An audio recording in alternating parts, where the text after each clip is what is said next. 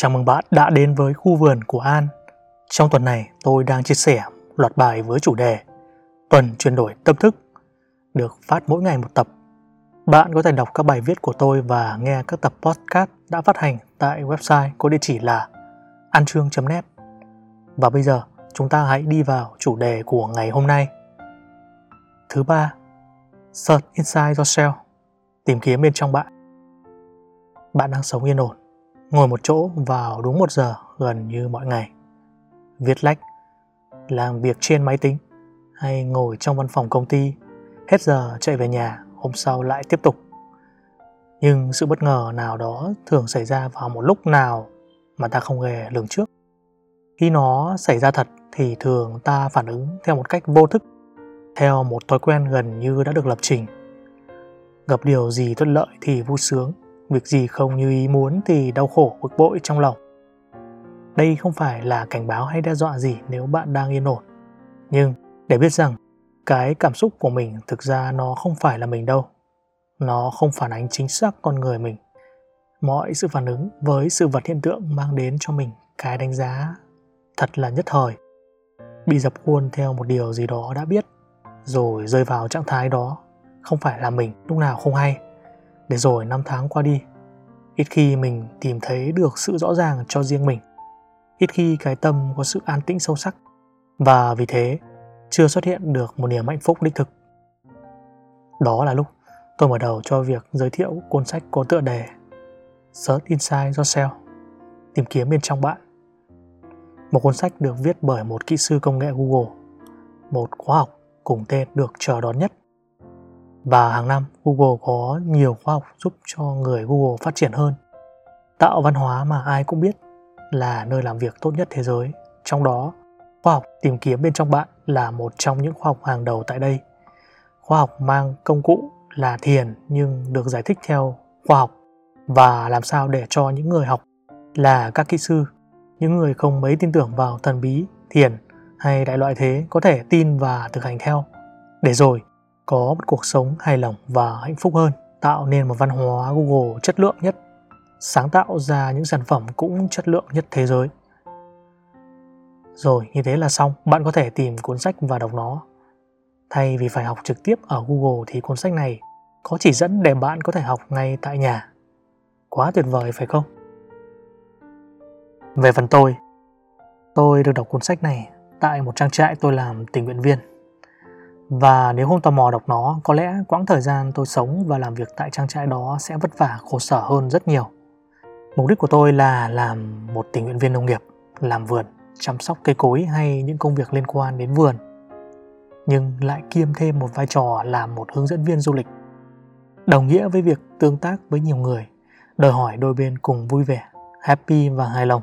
Tôi vui, khách cũng vui, nhưng có điều trước khi về đây, tâm thế của tôi là tránh xa con người càng nhiều càng tốt. Bớt giao tiếp, bớt thể hiện bản thân, sống khép kín hơn. Đó là điều tôi trông đợi. Thế cho nên, để làm một điều ngược hẳn, sống cởi mở, thể hiện bản thân và làm mọi người cùng vui vẻ, đó sẽ là một điều khổ sở nếu ta không chuẩn bị gì cho nó. Và cuốn sách đến đúng thời điểm giúp tôi vượt qua nó và lại phát hiện ra nhiều điều tiềm năng ở nơi mình và học hỏi được nhiều hơn cho bản thân mình nhờ áp dụng những gì tôi học được trong cuốn sách đó. À mà nhớ lại thì chỉ có một hai điều tôi áp dụng trong cuốn đó thôi. Tôi thấy mình trở nên dễ vui vẻ hơn, dễ thương hơn, hài hước hơn, hài lòng về mình hơn và được đón nhận quý mến của mọi người hơn. Một lần nữa, tôi lại nhận biết được sâu sắc bản thân mình hơn. Và giờ nghĩ kỹ, tôi thấy đó cũng là một quá trình chuyển biến tâm thức của mình. Vậy để tôi sẽ nêu lý do tại sao cuốn sách lại thay đổi tôi nhé. Tôi yêu thiên nhiên và luôn thích sống gần thiên nhiên, trải nghiệm sâu sắc những gì gần gũi nhất với thiên nhiên. Thế nhưng, để sống an yên tại một nơi an tĩnh như thế, bản thân tôi phải có một tâm thế cũng tĩnh xem xem như môi trường tôi đang sống.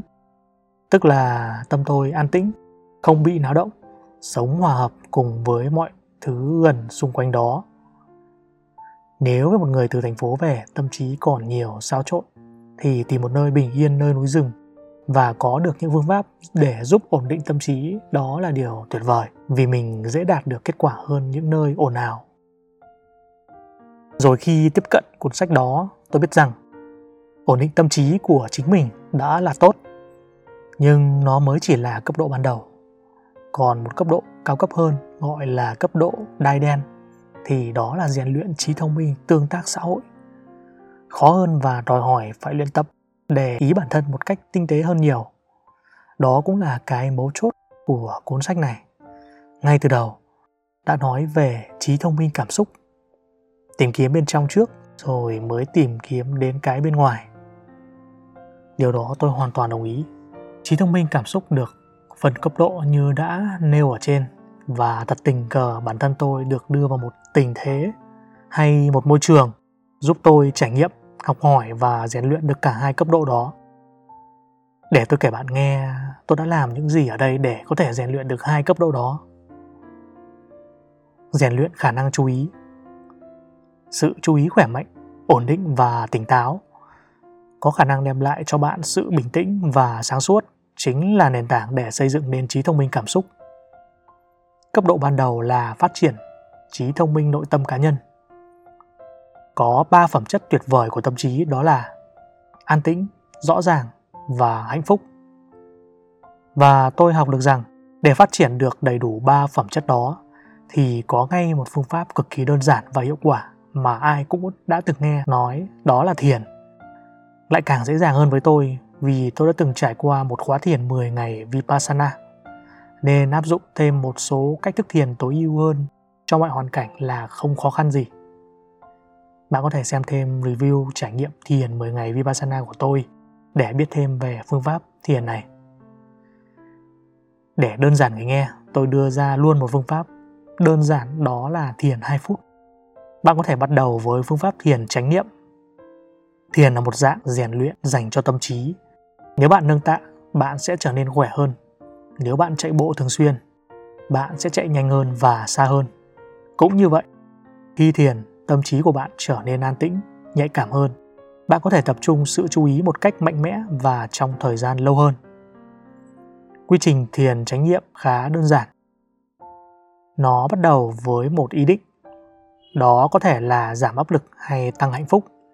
Mang sự chú ý nhẹ nhàng đến hơi thở.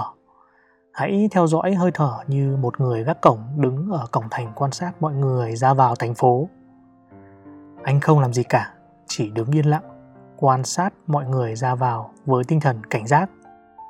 Nếu như chúng ta rơi vào sao nhãng bắt đầu suy nghĩ lo lắng hoặc ảo tưởng chỉ cần đơn giản lấy lại tâm điểm chú ý bằng cách mang sự chú ý trở lại quá trình thở có bốn bước để ứng phó với sự sao nhãng đó là một thừa nhận.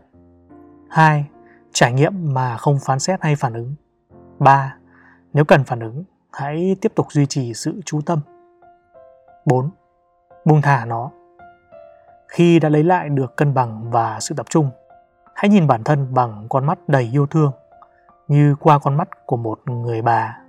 Và hãy thở như thể cuộc đời bạn phụ thuộc vào nó. Bạn có thể thiền ở bất cứ tư thế nào bạn muốn hãy chắc chắn rằng đó là tư thế giúp bạn duy trì trạng thái vừa thư giãn vừa cảnh giác trong cùng một lúc trong một khoảng thời gian dài một khi chúng ta đã phát triển được sự chú ý khỏe mạnh ổn định và tỉnh táo thì hãy tập trung nó vào cơ thể để tạo ra sự sống động và độ phân giải cao trong việc nhận biết cảm xúc. Nó giúp nhận thức của bạn trở nên tinh tế cả về không gian và thời gian, đến mức bạn có thể theo dõi một cảm xúc vào đúng khoảnh khắc nó xuất hiện. Có thể nhận thức những thay đổi vi tế của nó khi nó tăng rồi lại giảm và khoảnh khắc nó biến mất. Rồi sau đó ở một cấp độ sâu hơn, bạn có thể tìm hiểu phương pháp thiền Vipassana thiền quét cơ thể mình bình tâm quan sát các cảm giác trên cơ thể và cảm nhận cảm giác hiện tại nó vốn là như vậy đang hiện hữu trong giây phút hiện tại như nó vốn có và không phán xét khi tâm trí an tĩnh và rõ ràng trong cùng một lúc hạnh phúc sẽ tự nhiên xuất hiện. Cấp độ đai đen phát triển trí thông minh tương tác xã hội. Điều mà tôi đã áp dụng để bản thân hiện hữu một cách có ý nghĩa hơn, có đủ phẩm chất để trở thành một người có trí thông minh cảm xúc cao hơn và trí thông minh tương tác xã hội tốt hơn, đó là tôi áp dụng một phương pháp lấy trong cuốn sách, đó là thói quen tư duy thói quen tư duy là như thế nào? Đó là, hãy thường xuyên đưa một suy nghĩ vào tâm trí của bạn và nó sẽ trở thành một thói quen tư duy. Chúng ta sẽ thực hành theo phương pháp như sau. Bất cứ khi nào nhìn thấy một người nào đó, mình thường mong người đó được hạnh phúc, thì cuối cùng nó sẽ trở thành thói quen tư duy của bạn. Và để rồi bất cứ khi nào nhìn thấy một người nào đó, theo bản năng ý nghĩ đầu tiên của bạn sẽ là mong người đó hạnh phúc. Sau một thời gian, bạn sẽ phát triển được bản năng yêu thương và trở thành một người đầy tình yêu thương. Tình yêu thương của bạn thể hiện trong khuôn mặt, tư thế và thái độ của bạn bất cứ khi nào bạn gặp người nào đó. Mọi người sẽ bị cuốn hút vào tính cách, chứ không chỉ vẻ ngoài hấp dẫn của bạn. Có thể luôn tự nhủ, người này là một con người cũng như mình mà thôi. Tôi muốn người này hạnh phúc và tôi theo dõi việc mình áp dụng nó từng ngày, không bao giờ quên áp dụng khi gặp một người nào đó. Cơ hội hay là tôi liên tục được gặp nhiều vị du khách khác nhau đến và tiếp xúc với họ. Đó là lý do tại sao môi trường đó lại thuận lợi cho tôi áp dụng và thực hành. Quá dễ dàng áp dụng đúng không? Tôi bám vào hai cấp độ đó với hai phương pháp cho mỗi cấp độ đó để thực hành luyện tập mỗi ngày.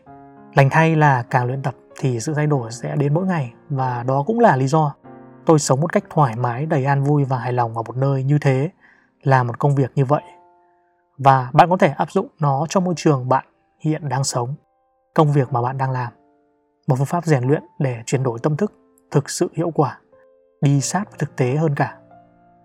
Và bạn nên sở hữu cho mình một cuốn sách để thỉnh thoảng bạn lôi ra đọc lại và học được thêm cho mình những bài học mới hay muốn học những bài học sâu hơn, dần từng bước đạt đến cảnh giới cao hơn bằng những bài hướng dẫn có trong cuốn sách này.